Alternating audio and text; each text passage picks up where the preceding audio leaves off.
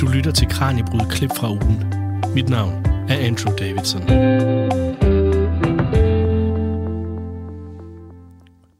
Velkommen til weekendudgaven af Radio 4's videnskabsprogram Kranjebrud. Her kaster vi i løbet af den næste lille time et blik på de fem emner, Kranjebrud har haft fingrene i i løbet af ugen. Og så skal vi altså høre, hvordan forskningen kan gøre os lidt klogere på dem.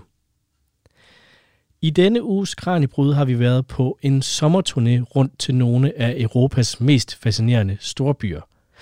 Sammen med både historikere, samfundsforskere og litterater åbner vært Maja Jensen et vindue ind til fem byer, som hun lærer at forstå bedre ved at dykke ned i såvel samfundsmæssig historie som god litteratur.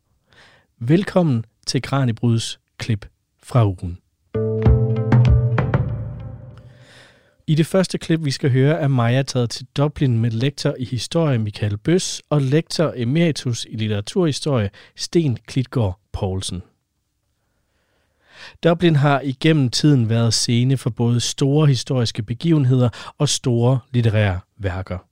I det fulde afsnit kan du blive klogere på begge dele, når Maja dykker ned i Irlands historiske kamp for selvstændighed og verdens sværeste roman, Ulysses.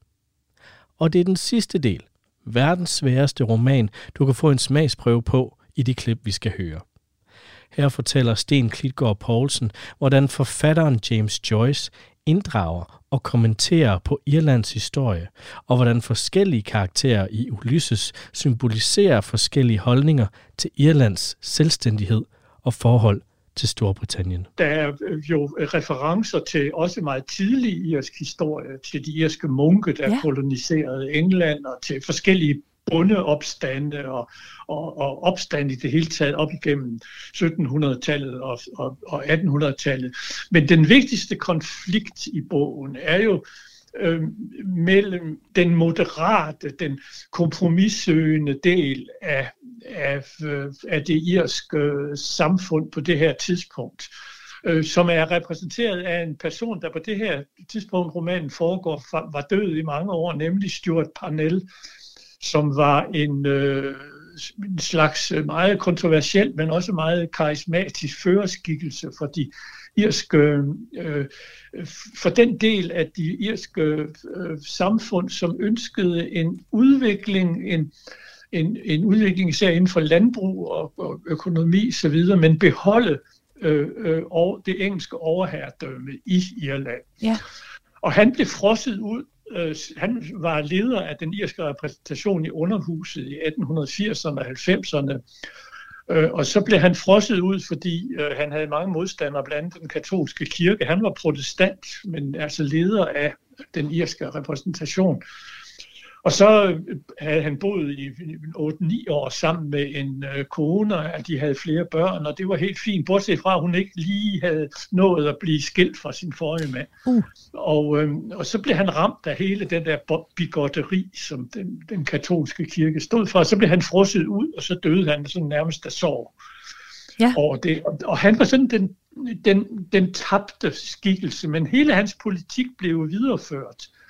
Øh, øh, og over for ham stod så de radikale, dem der ville en, en, øh, en, en, en opstand, og det var jo forløberne for den her berømte påskeopstand, øh, øh, og la- øh, dannede partiet Sinn Féin der lige i begyndelsen af, af 1900-tallet. Og, og, øh, og, og på mange måder er romanen bygget op omkring den forsonende, den kompromissøgende øh, øh, figur, øh, Leopold Bloom, som gerne vil, vil han holder også en, en, en speech i et af kapitlerne omkring, hvad, hvad er det at være en nation og sådan ja. noget. Og der, kom, der sidder han sammen med nogle brallerhoveder, som er ekstremister, Ireland first, ikke? og alle de der ting, som vi også kender fra moderne øh, tid. Øhm, og øh, Bloom siger, nå ja, men altså englænderne, de har jo også fundet på mange gode ting, og, og han synes, en nation, det er sådan nogle mennesker, der har boet sammen et stykke tid det samme sted. Så, og han vil ikke have, altså han tager afstand fra det der nationalistiske radikalitet.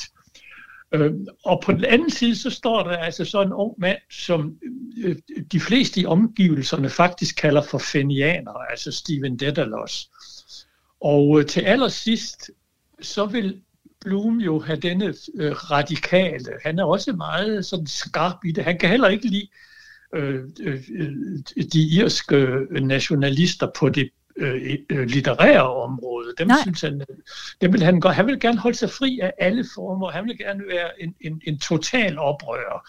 En, der siger, jeg vil ikke tjene noget. Han vil ud af de der sammenhænge. Og til sidst så inviterer Blum ham jo ind og siger, skal vi ikke bo sammen? Skulle ja. vi ikke tage, og, og, og, du må gerne få det værelse, og så kan du øvrigt lære min kone italiensk, fordi det er hun ikke så god til, når hun synger italienske sange. Men det vidste Steven ikke. Han vil ud, han vil væk. Og hvor går han så hen i natten? Ja, det ved vi ikke. Øh, men, øh, men det er forskellen mellem en, en inklusiv, en kompromissøgende og så en radikaler. Ja. Så de og to den, personer bliver simpelthen en, en metafor for denne her konflikt mellem ja. dem, der gerne vil, vil være helt sig selv, og, og så øh, moderaterne. Ja, det kunne man sige. Ikke? Ja. Og, øh, og det endte jo så øh, på et tidspunkt med, at, at afløseren for Stuart Parnell, Arthur Griffiths, han fik forhandlet en, en, en home rule-ordning igennem med englænderne øh, som øh, øh, jo betød, at Irland fik sådan et hjemmestyre under, irsk, under engelsk overherredømme. Ikke? Mm. Øh, men kun for tre af de fire irske amter. Det fjerde, Ulster, den måtte man altså øh, acceptere øh, øh tilfaldt øh, UK. Og, og sådan har det jo været siden.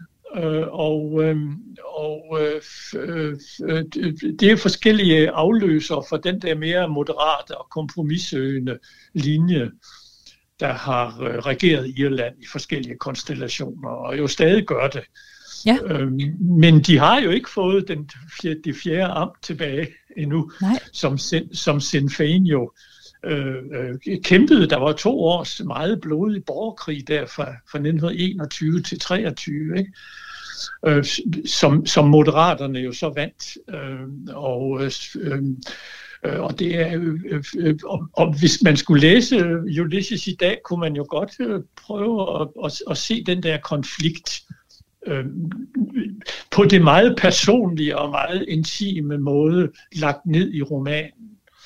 Ja. Altså, altså Bloom er jo, øh, øh, øh, for nu at tage den der parnelskikkelse, så blev han jo, øh, øh, han blev jo øh, frosset ud af, af, af, af de begotte og de, de bornerede øh, katolikker, og også nogle af hans egne folk, som synes, det var forfærdeligt, at han boede sammen med en, en gift kvinde og sådan nogle ting. Ikke? Og, og den her dag, der har øh, Molly altså været, været øh, Bloom utro og, og, og ligget i med en anden. Men he, igennem hele den her dag, der når han frem til, at okay, det var så det, og han har måske ikke været helt uden skyld i det selv, og så videre. Altså han søger hele tiden kompromis, og han overvejer jo til sidst, da han sidder der i køkkenet alene, skulle, skulle man nu blive skilt og stikke af og så. Nej, det vil han ikke. Han, han går op til konen. Der. Ja. og så vender han sig med hovedet i den forkerte ende af sengen, men det øh, er sådan et udtryk for, at, at, at han søger ligesom kompromis, ikke? Men, men altså i en eller anden modereret form. Ja. Og, øh, og det er sådan de der to stilarter, øh, som bogen jo er bygget op omkring. Og det, øh, øh, jeg skal da være den sidste til at beklage, at det er den, den kompromissøgende og, og konsensussøgende Leopold Blum, der vinder.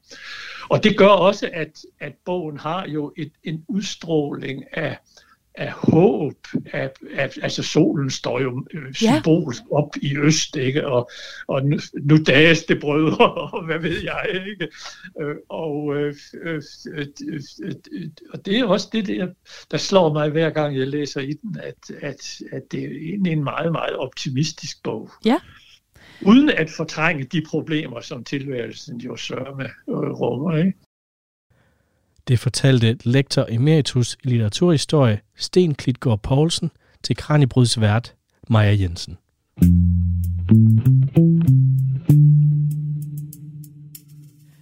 Du lytter til Kranjebrud klip fra ugen. Jeg hedder Andrew Davidson, og i denne time er jeg i fuld gang med at give dig smagsprøver på de fem temaer, Kranjebrud har undersøgt i løbet af den forgangne uge. En uge, der har stået i de europæiske hovedsteders tegn. I det næste klip, vi skal høre, er Maja rejst videre nordpå til Reykjavik, en by, som for blot 220 år siden kun havde 300 indbyggere. Hvorfor blev Reykjavik Islands hovedstad, og hvordan har byen udviklet sig? Det fortæller Gudmundur Halfdanason i det klip, du skal høre nu. Hold da op, hvor et flot navn. Vi kommer ind i historien ved begyndelsen, hvor Gudmundur fortæller om, hvordan Reykjavik blev til Islands hovedstad. Som jeg siger, indtil, øh, indtil øh, begyndelsen af, af, af det øh, 18. Århundrede var, var Island kun, nej, Reykjavik kun en lille landsby. Men i den sent i det 17. århundrede, så har den danske monarki bestemt sig, at Island behøvede en centrum, nogle administrativt centrum, som skulle lede landet i nogen økonomisk øh, udvikling. Og, og på nogen måde så, så skulle, skulle forbindelserne med, med øh, omverdenen gennem København øh, være til et sted i Island. Og så, så, så småt i, i, i det 18. århundrede, så begynder øh, Reykjavik at blive til det, som jeg siger, administrativcentrum, men også centrum til kulturen, og også øh, lidt om lidt også øh, handelscentrum, øh, som, øh, som øh, har service for hele landet. Så man, man kan sige, at, at ideen om, om, om Reykjavik som et centrum var, øh, som hovedstad i Island, er en dansk idé på nogen måde, og det var mange i Island, som, som syntes ikke så meget om det, fordi øh, de troede, at, at, øh, at bier var, var, var, var dårlige, var farlige for moralen i, i landet. Man skulle bo ude på landet, man skulle bo på bundegård. Det var, det var det eneste måde for at øh, børn at, at, øh, at opvækse. Så det, det blev en, en spænding der. Så når islandske, øh, islandske ting, øh, altinget, øh, det islandske øh, folketing, blev oprettet i, eh, i eh, midten af, af, af 1840-tallet, så var det en stor diskussion, hvor det skal, skulle være. Og det, det danske, øh, danske regering og det, islandske, og det, det danske øh, det danske embedsmænd i Island ville have det i, øh, i Reykjavik, fordi de ville ikke Øh, Øh, det, det var mange islandske nationalister, som ville have det i Tingvalle, som er den, man kan sige, den symboliske sted for ændringssted for Island, fordi det var der, som den islandske ting øh, mødtes i, øh, i ja, fra øh, 930 til, øh, til øh, slutet af, 1700-tallet. Øh, og så man så øh, altinget og, og tingvalget som på nogen måde sådan den, det, det centrum for den islandske identitet. Men eh, øh, altinget blev oprettet i Reykjavik, og den islandske nationalhjelte, Jon Sivsen, ville det også, fordi han havde den samme idé. Han boede i København, og han så, så, så det er meget vigtigt for Island at have den her øh, øh, en punkt i Island, som, ja. som var den øh, punkt, som, som øh, på nogen måde øh, for, forbandt øh, Island med omverdenen. Ja. Så, og Gudmund, ja. hvorfor, hvis vi lige skal tage den, hvorfor var det Danmark, der kunne bestemme, hvad, hvor hovedstaden på Island skulle være? Ja, Island var en del af, det danske monarki. Øh, ja, fra, øh, man, øh, fra 1200-tallet, sent 1200-tallet til, til ja, 1918 eller 1944, det beror på, hvor man ser på det. Øh, og, øh, og den danske konge var, var konge på Island øh, indtil øh, da republikken blev oprettet i 1944. Og i, øh, i øh, indtil øh, 1848 var Danmark øh, et, øh, et anevælde, og kongen kunne bestemme, hvad han ville. Øh, og, og det, så han kunne, eller regeringen i Københavns, øh, København kunne bestemme, hvor øh, hovedstaden Island skulle være. Så, så det er helt klart, at Island var en del af, ligesom øh, Bornholm eller, eller Jylland var, var Island en del af det danske monarki. Og du sagde tidligere, at, at her i starten af 1800-tallet, var det der, at der boede der 300 mennesker i Reykjavik? Ja, begyndelsen, ja, begyndelsen af 1801, så har, har vi uh, census, og, og så boede ret over 300 mennesker i Reykjavik. Ja. Så hvordan kan det være, at det lige præcis var Reykjavik-valget faldt på? Var det, fordi det trods alt var en lidt større by, eller var den nemmere at komme frem til? Eller ved du, hvad, hvad der har været med i, i overvejelserne? Det er en god, øh, god, godt spørgsmål, som man, øh, man er ikke helt klar over, hvorfor, men, men det er en god havn i, øh, i Reykjavik. Uh, Reykjavik var også havde den uh, symboliske, symboliske uh, kan man sige, værdi, at, at, at det var der, som den første landnamsmand i Island boede. Øh, men jeg tror, at havnen var det, som man øh, så på. Øh, men Island er på nogen måde, så Island er et stort land, som jeg sagde før, men det hele midten af Island er helt ubeboet. Så det, det er ingen sted i Island, som er, kan man sige, centrum. Reykjavik kan blive centrum, fordi det er der, som man, man har administrationen og folk flyttes til. Og det, det er ikke øh, en dårligere sted end noget andet. Så, og så også i, øh, øh, man kan sige, at Island er på Sydlandet, og det er lidt varmere i Sydlandet, specielt om vinteren, end det er i Nordlandet. Så, så, øh, så det er også det, at havnen i Reykjavik kan er åben hele, hele året. Men specielt i sent 1800-tal, så var det meget koldere end det nu. Og så var det ofte, så, som det kom havis fra, driftis fra Grønland øh, til Island, og, og lukkede øh, hele Nordlandet for, for sejlelse fra, fra København. Så, så, så det kan også have været en del af den her bestand, øh. Men det, det er helt klart, at det oprettedes i Reykjavik øh, en uh, uldindustri, uh, betalt af kongen i 1850 nej, 1750. Og så, så det, det, det er nogle skridt, som det er helt klart, at man vælger øh, Reykjavik. Men hvorfor er det ikke helt klart? Nej, men måske lidt en blanding af noget symbol, øh, symbolværdi mm. og noget praktik, at man skal ja, kunne ja. komme frem. Ja. Og øh, Gudmyndet, hvis vi øh, ser på, øh, på Reykjavik og Islands udvikling, så er der også et andet historisk øh, nedslag, som er ret væsentligt for, for byens udvikling, og det er det er 2. verdenskrig, der, øh, der simpelthen sætter gang i en ny udviklingsbølge. Hvordan ja. det? Det må du lige forklare. Ja, fordi uh, i anden verdenskrig var meget øh, anderledes uh, end i uh, de fleste andre, andre lande i Europa, fordi uh, vi blev besat af, først af, af, af, af, af englænderne, og siden af, af amerikanerne i uh, 1941. Uh, så englænderne kom til Island uh, ret efter, at, at Danmark blev besat. Og øh, det er klart, at, øh, at de ikke ville, at, at Island skulle blive, øh, blive besat af, af tyskerne.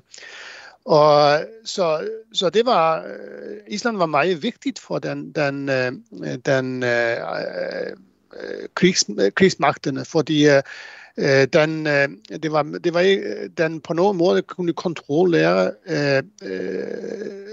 flytningen mellem, mellem USA og, og Europa. Så alle skib, som kom fra øh, USA og skulle øh, sejle til Rusland, øh, stoppede Island. Alle fly, som skulle gå fra, fra, fra USA til, til England, de stoppede i Island, fordi den er midten af Atlanterhavet. Så, så det er klart, at det har den store uh, betydning fra, fra, øh, fra, uh, for det britiske og amerikanske uh, militær. Så det blev i Island i, i uh, højpunktet af, af, af krigen, så var det uh, ja, lidt over halv, uh, 50.000 uh, soldater i Island. Uh, og, og det var kun 120.000 mennesker i Island i den tiden. Så, så, så det er helt klart, at det blev en stor økonomisk øh, øh, havde en stor økonomisk betydelse, men også specielt efter at amerikanerne kom, så var det også kulturel betydelse. Så, mm. så, så den, man kan sige, at, at Island blev, blev, det blev en modernitetsrevolution i Island i, i 1940-tallet med, øh, med besættelsen. Hvordan kan det være, det også er, at du siger, at det er også en kulturel udvikling? Hvordan ja, fordi, det? For, fordi i uh, midten af, sidste århundrede, så, så blev USA mere og mere på nogen måde den, den uh, kulturelle centrum, eller det er der, som, som musikken og, og, og, og, og filmen kommer fra. Og den her nye kulturen, den, uh, og det, det, det blev en øh, spænding om det. Det er, mange så det som den her populære kulturen, som, som noget, som øh, vi, vi skulle have den klassiske europæiske kultur, det, det var nogen ukultur, men, men det er helt klart, at, at, at den blev meget populær, specielt uh, mellem de unge. unge. Uh, så, så, man har, så, så, så det er blevet, blevet en revolution, så man havde både nye, nye muligheder at, at nyde kultur, men så har man penge for at betale for det. Og så, så så, så det bliver en stor uh, ændring i, uh, i Reykjavik. Og man kan sige hele Island, men mest i Reykjavik, fordi uh, det er så stor del af, af soldaterne uh, var i Reykjavik og Reykjavik-området. Så, så, og den hele administrationen af, af, af militæret var her, så, så Reykjavik blev til en centrum for det, det øh, amerikanske øh, militære styrker i Island. Ja. Og hvis vi fraregner de mange tusind soldater, som, som var i Reykjavik øh, på det her tidspunkt, hvor mange bor der så her i, i midten af, af 1900-tallet? Øh, ja, det var i begyndelsen af krigen, så var det 120.000. Øh, I sluttet var det 130.000, så, så tallet stiger, men, men det er lidt, lidt over 100.000 mennesker. Så, så, så, så du, du kan se uh, 50.000 unge mænd Ja, det, det, var, det havde nogen det havde en effekt. indflydelse. ja, en effekt på øh, folken. Det fortalte Gudmundur Halfdanarsson, professor i historie ved Islands Universitet, til Kranibruds vært Maja Jensen. Du lytter til Radio 4. Nu skal vi videre til Europas fastland. Til en af de byer, jeg personligt kender og elsker bedst. Nemlig Berlin. En by, som om nogen har været centrum for hele Europas historie i det 20. århundrede hvor Tysklands historie træder frem overalt, og en by, som har spillet en stor rolle for forfattere og deres fortællinger. I det klip, jeg har udvalgt til dig fra det program, dykker vi ned i et af de allermest ikoniske Berlinværker, nemlig Alfred Döblins roman Berlin Alexanderplatz, som du måske også kender fra 1970'ernes tv-indspilling. I klippet fortæller gymnasielærer på Aarhus Katedralskole Søren Korshøj Laversen, hvordan Berlin i bogen træder frem som en karakter i sig selv. Som noget truende og farligt, der overvælder og ødelægger mennesket. I romanen der har vi jo vores øh, hovedperson Frans Bieberkopf, som, øh, som øh, bliver faktisk løsladt fra, øh, fra fængslet, da, da romanen starter. Øh, han står sådan med ryggen op mod muren, kan jeg huske, da, han, da, da, da romanen starter øh, Biberkopf der, som, som man måske kunne oversætte, øh, altså det betyder jo egentlig bæverhoved, men, men bibo på latin betyder vist nok, jeg drikker, og der bliver drukket temmelig meget i, i romanen.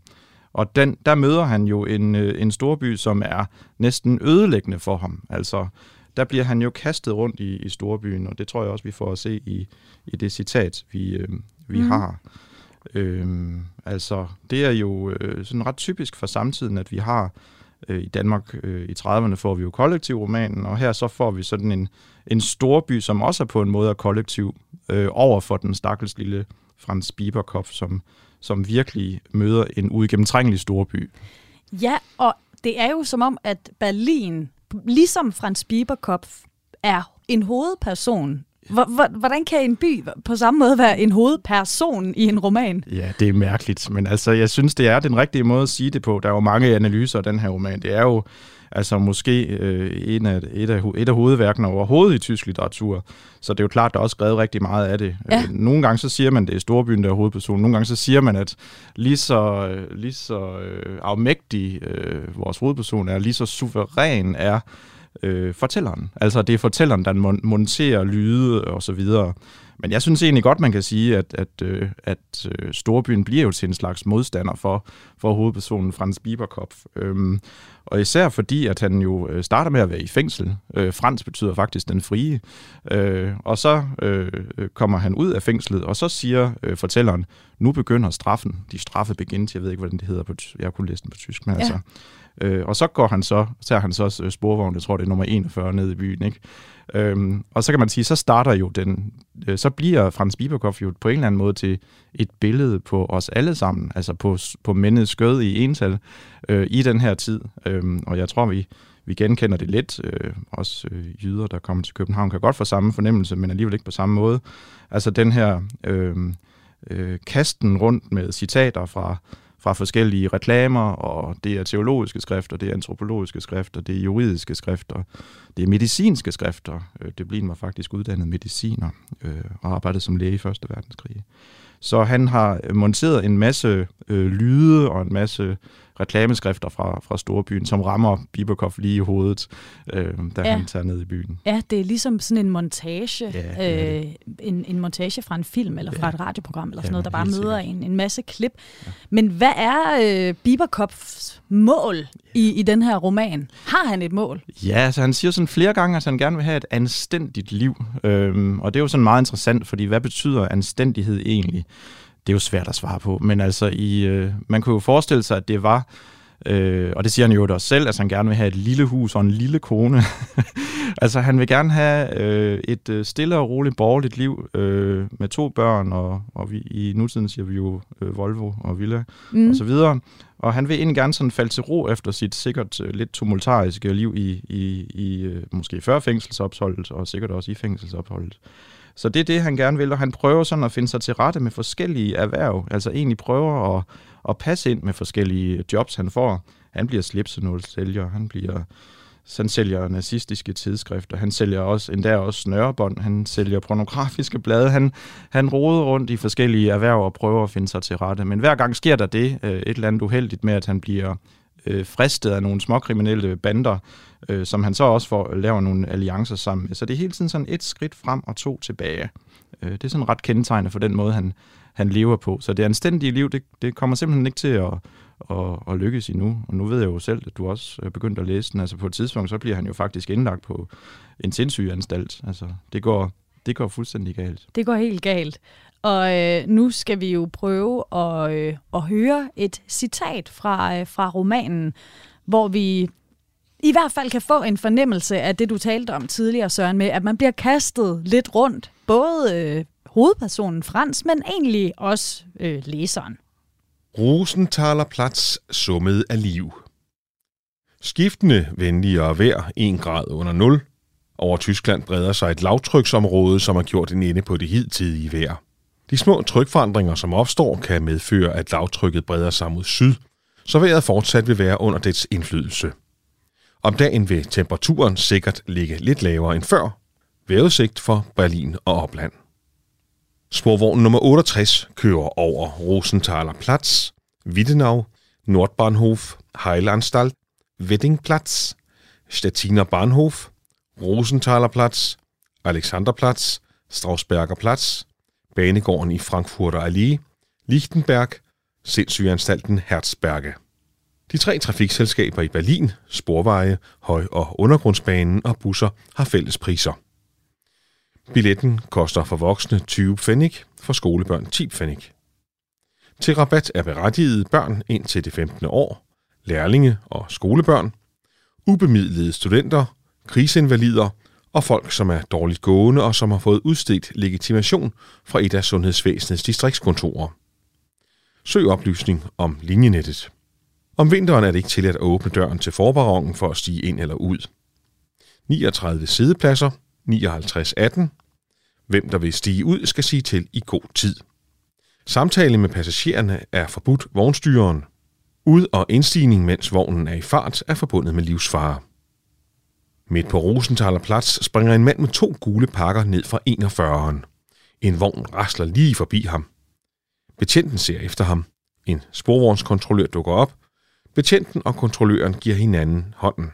Ham der havde da et svineheld med sine pakker. Diverse frugtsnapse til angropriser. Dr. Berkel, sagfører og notar. Lukutate, elefanternes indiske foryngelsesmiddel. Froms akt, den bedste gummisvamp, hvad bruger man de mange gummisvampe til? Og det var min kollega Kasper Wiener Fris, der havde fået øh, lov til at opleve glæden ved at øh, læse højt endda fra, øh, fra Døblins roman her. som du sagde før, Søren, så er jeg jo også gået i gang med at læse romanen, fordi jeg simpelthen synes, den lød så speciel. Og jeg må indrømme, at øh, jeg bliver lidt forvirret til tider. Altså, hvor er vi? Hvem følger vi lige nu? Hvem siger hvad? Øh, jeg får måske også fornemmelsen af, at det er det bliver ens intention, at jeg skal føle mig lidt fortabt. Først og fremmest er jeg glad for, at jeg kan inspirere folk til at, at læse tysk litteratur. Øh, og så vil jeg sige, at den forvirring, der rammer dig, den øh, er også, har også ramt mig de to gange, jeg har læst romanen. Jeg tror, den, den rammer os alle sammen, og på den måde kan man jo sige, at det er en roman, vi aldrig bliver færdige med, fordi vi kan blive ved og blive ved med at, at, og finde ud af, jamen, hvad er det så for nogle, nogle ting, der bliver sagt her. Og jeg tror, det er noget af det, der også er, er tiltrækkende ved, ved romanen. Altså man kan sige, at vi er jo sådan i den ekspressionistiske fase af den tyske litteratur, 20'erne. Øh, nu er det så fra 29. Øh, men, men det er det her... Øh, altså mange lydmalende ord, det er der nok ikke lige, øh, lige her, men så i hvert fald, at, at der er rigtig meget larm i teksten. Altså vi får, øh, vi får ligesom, nu sagde du også selv, det mindede lidt om en, en slags film, og det synes jeg også, det gør her. Øh, man kalder det faktisk for kinostil, altså med sådan en biografstil. Ja. Altså vi får sådan, altså øhm, øh, forfatterne bliver jo inspireret af, af biograferne og deres måde at lave krydsklip på, ikke? Øh, og at lave en handling, som, som egentlig øh, sådan switcher mellem forskellige små, øh, hvad skal man sige, små flashes af, af billeder af, af, af storbyen. Og, og her kan man så bare sige, at kameraet det er sådan ligesom løsrevet sig fra sit øh, stativ. Altså det er sådan en slags svævende kamera, som, som ligesom øh, øh, svæver rundt i, i byen og kigger ind i lejligheder, og kigger i knejper og kigger i forretninger og kigger selv også ind i bevidstheden på, på mennesker. Så vi, vi svæver rundt, øhm, og det var der også rigtig mange sociologer, der sådan var interesseret i. Altså man taler om, at, at, de, øh, at forskellene simpelthen forsvinder i storbyen. Det er en, der hedder Simmel, der siger, at øh, mennesker bliver totalt overvældet, og nervelivet bliver intensiveret af storbyen. Øh, så det vil altså sige, at det er ikke bare ydre indtryk. Øh, det er også rigtig mange indre fortvivlede øh, tanker, som øh, vores ven øh, Bieberkopf øh, han har. Øhm, og altså, vi kan jo tage Tom Christensen, som også er i, han skriver også i 20'erne, ikke? Ja. Og også i Berlin, og siger, man kan ikke sove i Berlin, er et af hans digte, hvor der, hvor der jo nærmest sådan er hestevrinsken inde i, inde i hans lejlighed, ikke? Det er ikke bare udenfor, men det er inde i lejligheden. Så de der lyde, det følger rigtig meget i, i, i samtiden. Han er ikke den eneste, der skriver det.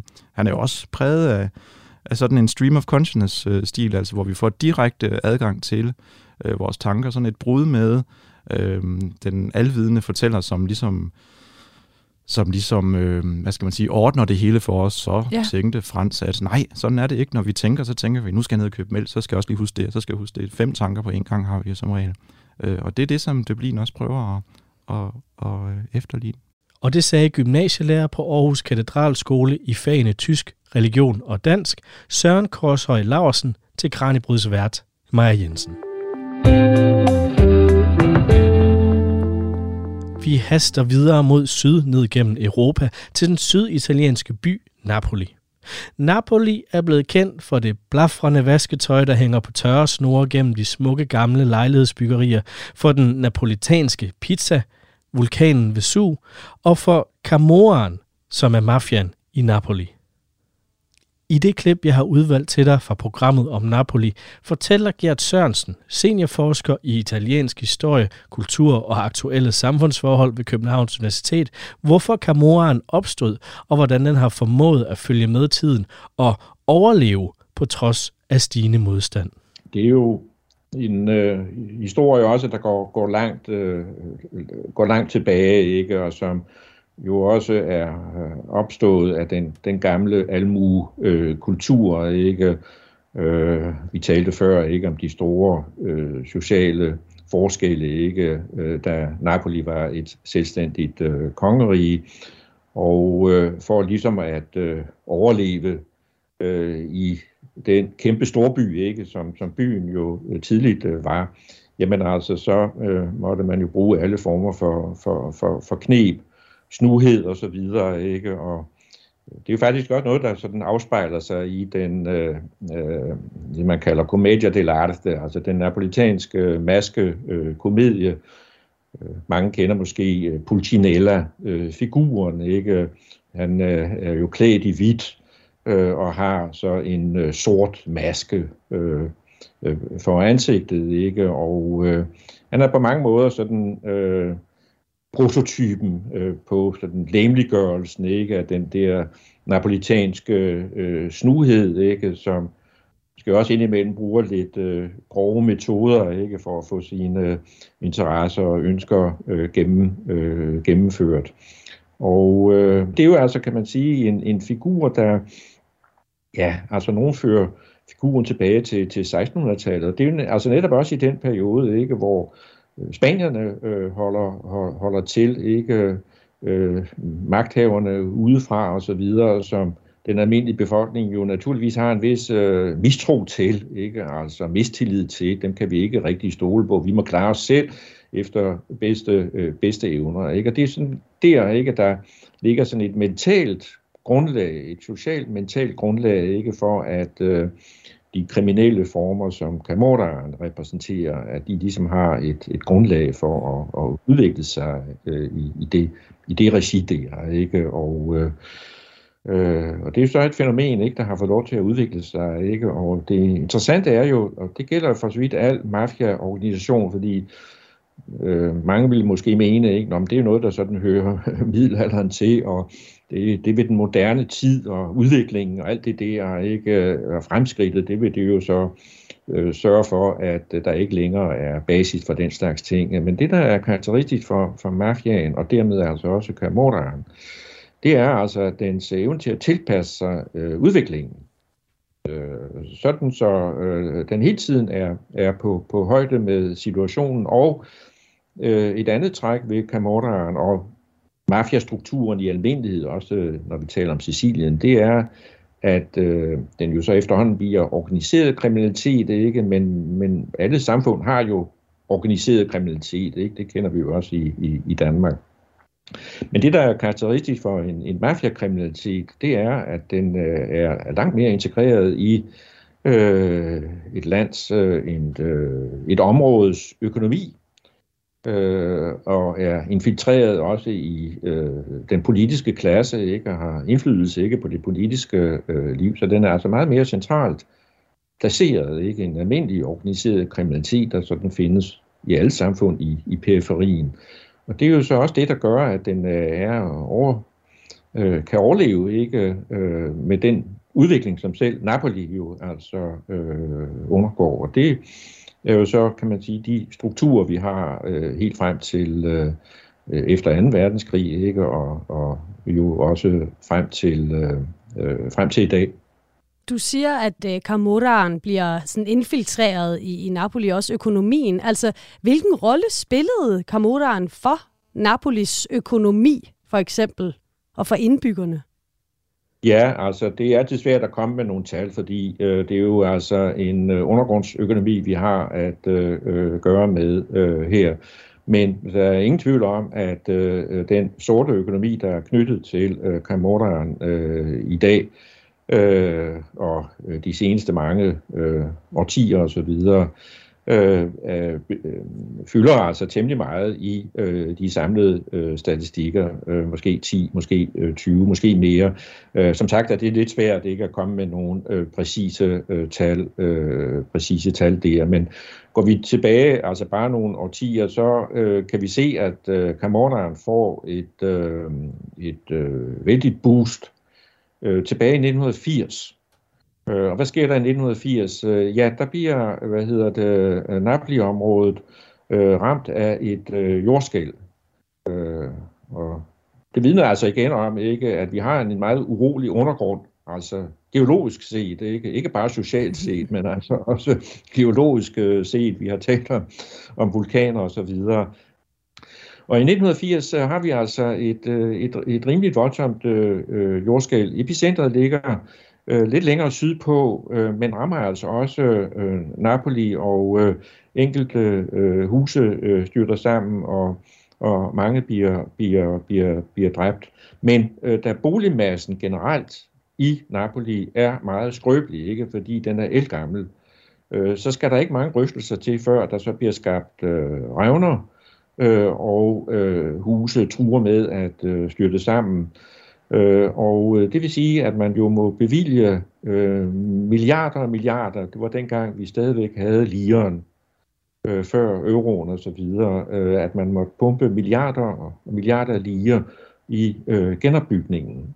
Og det vil sige, at øh, det offentlige system jo skulle øh, udlicitere arbejdsopgaver ikke til private entreprenører. Og det er jo lige præcis øh, her, og der kan man jo se, hvor, hvor centralt placeret øh, øh, øh Kamordaren jo er, også i det økonomiske liv, fordi øh, her ser man jo altså virkelig muligheder for at tjene store penge, hvis man kan komme ind øh, og få de øh, offentligt udliciterede opgaver på genopbygningen osv. Og det giver altså et mægtigt pust, ikke? Det vil sige, at hele mafiasystemet, eller Camorra-systemet i Napoli-området får altså en vældig økonomisk øh, indsprøjtning, som i høj grad er med til at, at styrke og give den øh, en helt anden position, end, øh, end man har, øh, havde været vant til de første årtier efter, efter 2. verdenskrig. Ja. Du sagde tidligere, Gert, at, at øh, Camorraen og generelt øh, mafierne i Italien har været gode til at tilpasse sig øh, de skiftende situationer igennem tiderne. Betyder det, at altså, Camorraen stadig er, er aktiv i dag? Det må man sige, øh, øh, og øh, øh, der har selvfølgelig også været øh, gjort en stor øh, indsats fra øh, myndighedernes side, fordi øh, Øh, italienerne har en stor øh, viden omkring øh, øh, mafia-organisationerne, herunder altså også øh, Camorraen. Og øh, det er måske lidt sent, øh, at man sådan rigtig fra øh, det offentlige apparats øh, side tager fat på de her øh, spørgsmål. Vi skal faktisk øh, tilbage til, til 60'erne. Der får man nedsat den første parlamentariske øh, antimafia-kommission, øh, der så øh, arbejder i øh, 10 år. Den er altså sammensat af, som, som navnet jo siger, af, af medlemmer fra det italienske øh, parlament, men har altså også knyttet øh, forskere til sig, ikke, som øh, øh, begynder at grave i det her øh, fænomen, ikke, og øh, der går så 10 år øh, frem til 1972, der får man så den første, den første rapport omkring øh, øh, mafia øh, aktiviteterne og så videre, ikke? Øh, som altså også giver øh, lovgiverne et bedre øh, redskab ikke til at øh, at øh, gribe ind, fordi det er også et spørgsmål om, øh, om, om, om lovgivning. Ikke? Har man den rigtige lovgivning til at øh, gribe, øh, gribe ind? Og øh, det øh, tager der jo, går der så noget tid med, naturligvis, inden man får det øh, på plads, ikke? Og, og mafiasystemerne får jo så lov til at udvikle sig øh, Øh, i øh, mellemtiden. Men vi så jo i hvert fald i 1980'erne, ikke, der havde vi jo en stor maxi-proces imod den sicilianske mafia, der faktisk endte med i begyndelsen af 90'erne ikke at øh, øh, store dele af det, man kaldte kommissionen, ikke, øh, den øverste ledelse inden for mafiaen, faktisk blev øh, buret inde. Tilsvarende har vi altså også set en stor øh, proces øh, øh køre i øh, Napoli, fra slutningen af 90'erne, ikke? og der bliver så fældet dom i, øh, i, øh, i 2010 øh, imod en øh, klan, øh, som øh, holdt til øh, i en af de der små byer øh, i øh, området omkring øh, Napoli, som jo er en stor udflydende by, ikke? Og øh, der øh, øh har vi så den lille by øh, Casal di Principe, øh, og Øh, Øh, det var så den klan, der kaldte sig i Casalesi, øh, der kom øh, derfra. Ikke? Og øh, den sag kørte altså i øh, lidt over øh, 10 år. Der falder så dom i øh, 2010, øh, hvor øh, lederne altså der bliver, bliver buret inde. Og øh, så får man altså kål på, på den øh, klan, ikke, som på det tidspunkt var øh, en af de mere øh, markante. Men det er jo ikke det samme som, at man så også får øh, revet fænomenet op ved øh, rode, fordi øh, det er jo en social struktur, vi har at gøre med her, ikke? og øh, øh, det er jo fint nok ikke, at man så får buret lederne ind, ikke? men der står jo andre øh, på spring til ligesom at, at fylde de tomme pladser ud, fordi øh, strukturen er der jo altså stadigvæk. Betingelserne ikke for den form for illegal indtjening ikke og kapital akkumulation og så videre ikke øh, er jo stadigvæk øh, øh til, stede, til stede ikke og det hører jo altså også med i, øh, i billedet at øh, øh Camorraen øh, øh, arbejder internationalt. Og det vil sige jo altså også har haft de allerbedste betingelser med den globalisering, ikke, som den globale økonomi har været inde i øh, siden slutningen af 70'erne, 80'erne, 90'erne og, øh, og frem. Så det er altså en en koncern, vi har at køre med øh, her. Og det sagde altså Gert Sørensen, seniorforsker i italiensk historie, kultur og aktuelle samfundsforhold ved Københavns Universitet til vært Maja Jensen. Den sidste by, vi skal besøge i denne uges sommerturné rundt til Europas storbyer, er London. En by, som byder på fish and chips, pubs og ikke mindst en upopulær, netop væltet premierminister. I det fulde program fra i fredags kan du både lære mere om byen og hvordan den adskiller sig fra resten af England, og du kan dykke ned i tre romaner, der beskriver oplevelsen af at bo i London meget forskelligt. En karakter elsker de små ting i hverdagen, en føler sig udstødt, og en opdager en magisk verden. I klippet, jeg har valgt at tage med her, er det det magiske London, vi skal besøge. Her fortæller lektor på Institut for Engelsk, Germansk og Romansk på Københavns Universitet, Maria Damkjær, om fantasiromanen Rivers of London, som er den første i en serie. I romanen bruger forfatteren Ben Aronovich Londons historie til at skabe en magisk verden. Og fantasilitteratur er god til at skabe verdener. Både verdener, der slet ikke ligner vores, og verdener, der ligner vores, som det altså er altså tilfældet i den her roman. Rivers of London er Ben Aronovich. Øh, det er den første bog i en, en lang serie, men det er nogle ret tynde bøger, vil jeg sige. Den er fra 2011. Og øhm, det er, øh, man kan kalde det krimi, øh, politikrimi møder Hogwarts. Det er, handler om en, det er en ung... fed beskrivelse. Ja, og det er virkelig ikke for, altså det er for voksne. Der er nogle lidt ubehagelige, øh, blodige scener i den. Men altså, det er en hovedpersonen, Peter Grant, som er halvt engelsk, halvt fra Sierra Leone. Hans mor er fra Sierra Leone. Han er en ung betjent, nyuddannet i London. Så opdager han, at London har et magisk politi, som på det tidspunkt består af én inspektør. Og han bliver så lærling hos Inspector Nightingale og skal lære at lave magi. Øhm, det er en utrolig morsom bog, som har rigtig meget sådan police procedure, altså rigtig meget øh, præcis viden om, hvordan politiet arbejder, men så har vi også det her magiske element. Øhm, og øh, hvad hedder det? Øhm, og så møder han altså øh, de her flodguder. Alle floderne har deres egen guddom. Og en ting, jeg lige skal sige, er, at øh, hvad hedder det, magien fungerer på lidt forskellige måder i det her univers, men en ting, der er, at levet liv efterlader sanseindtryk, som opbevares rigtig godt i sten og mursten og sådan noget. Så hvis man forestiller sig, hvis man, er, hvis man kan mærke de her ting, som Peter lærer at gøre, så er det dufte, smage, lyde, alt muligt, som kan ligge i århundreder, og som kan ligesom gennemsyre et sted. Så det er den måde, Aronovich arbejder med Londons historie, lag på lag af historie oven i hinanden, som kan blive til sanseoplevelser i hele byen. Det er ret fantastisk. Og er det noget af det, vi kan høre eksempel på i, i citatet? Lige præcis. Og det kommer her endnu en gang læst op af Emma Holtet. Shoreditch, Whitechapel, Wapping. The old and the new East End were mashed up together by money and intransigence. Mother Thames lived east of the White Tower in a converted warehouse just short of the Shadwell Basin. It was just the other side of the slipway from the prospect of Whitby, an ancient pub that was a legendary jazz venue back in the day. As I stepped closer to the woman, I could smell salt water and coffee, diesel and bananas, chocolate and fish guts. I didn't need Inspector Nightingale to tell me that I was sensing something supernatural. A glamour so strong it was like being washed away by the tide. In her presence, I found nothing strange in the fact that the goddess of the river was Nigerian. So you are the wizard's boy, said Mama Thames. Så han møder Thamesens gudinde.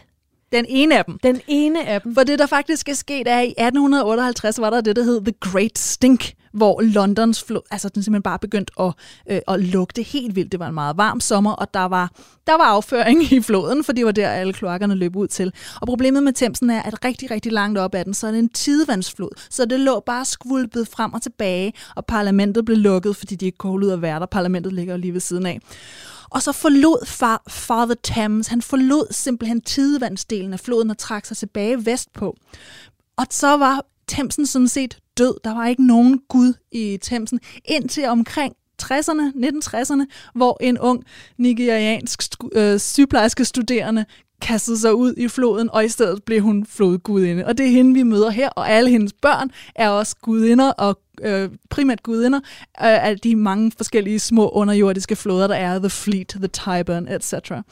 Så de sansindtryk, vi møder her i det her citat, det er øh, hvad hedder det, altså det er bananer, det er dieselolie, det er London som industrihavn, som den jo stadigvæk var i 60'erne. Så det er der, hvor det ligesom, øh, det rå London også kommer frem, og Peter kan ligesom mærke det bare skyller over ham. Men det vil også sige, at hvis man også kender lidt til Londons historie, at så vil de her indtryk også åbne op for nogle ekstra oplevelseslag i, øh, i romanen, i romanerne. Ja, helt sikkert. Hvis man er historisk interesseret, hvis man er byudviklingsinteresseret, så er der nogle easter eggs. Man behøver det ikke. Men altså, der er øh, referencer til ting, der går helt tilbage til Londons grundlæggelse af, af romerne, og simpelthen, øh, hvad hedder det, vi går ned gennem alle de her lag, og Aronovich er enormt interesseret i, men han bliver aldrig kedelig omkring arkitektur, bygninger, fordi historien er vigtig, og når vi har det her magiske element, så bliver den ved med, historien bliver ved med at boble op, og der er spøgelser, følelser, og der er ånder, og der er mærkelige personer, som man ikke... Hvad er du for en? Øhm, og, og vi, politiet, det magiske politi, bliver nødt til på en eller anden måde at få styr på det. Og nogle gange handler det om at gå på sådan en historisk, arkeologisk jagt nærmest for at finde ud af, hvor kommer den her trussel fra. Så det vil sige, det er fantasy, men de byggesten, nogle af de byggesten, han har brugt, det er fra, fra historien, fra byudviklingen, fra arkitekturen. Ja, lige præcis. Blandt andet noget af den brutalistiske litteratur fra det 20. århundrede, som er i London, som mange synes er, er svær at holde af. Den bliver også med. Hvorfor byggede de sådan? Nå, det kunne godt være, at det havde en magisk formål, at de byggede den her store grimme ting. Øhm, og så der er en fascination også simpelthen med de lag, og det er noget, man kan se helt sikkert, at London ændrer sig hele tiden. London har altid, lige siden sin grundlæggelse, været en stor byggeplads. Nogle gange så går det meget, altså så er det meget voldsomt, for eksempel, øh, hvad hedder det, luft Luftwaffe øh, og Blitzen øh, under 2. verdenskrig lagde en masse ned, men det sker jo stadigvæk, at der bliver revet ned og bygget op og sådan noget. Så det, Aronovich er interesseret i, er virkelig de der de der lag, og hvad betyder det så, at alt det her er foregået tidligere? Hvad har det for betydning for et sted, at der tidligere har stået en galjebakke, for eksempel?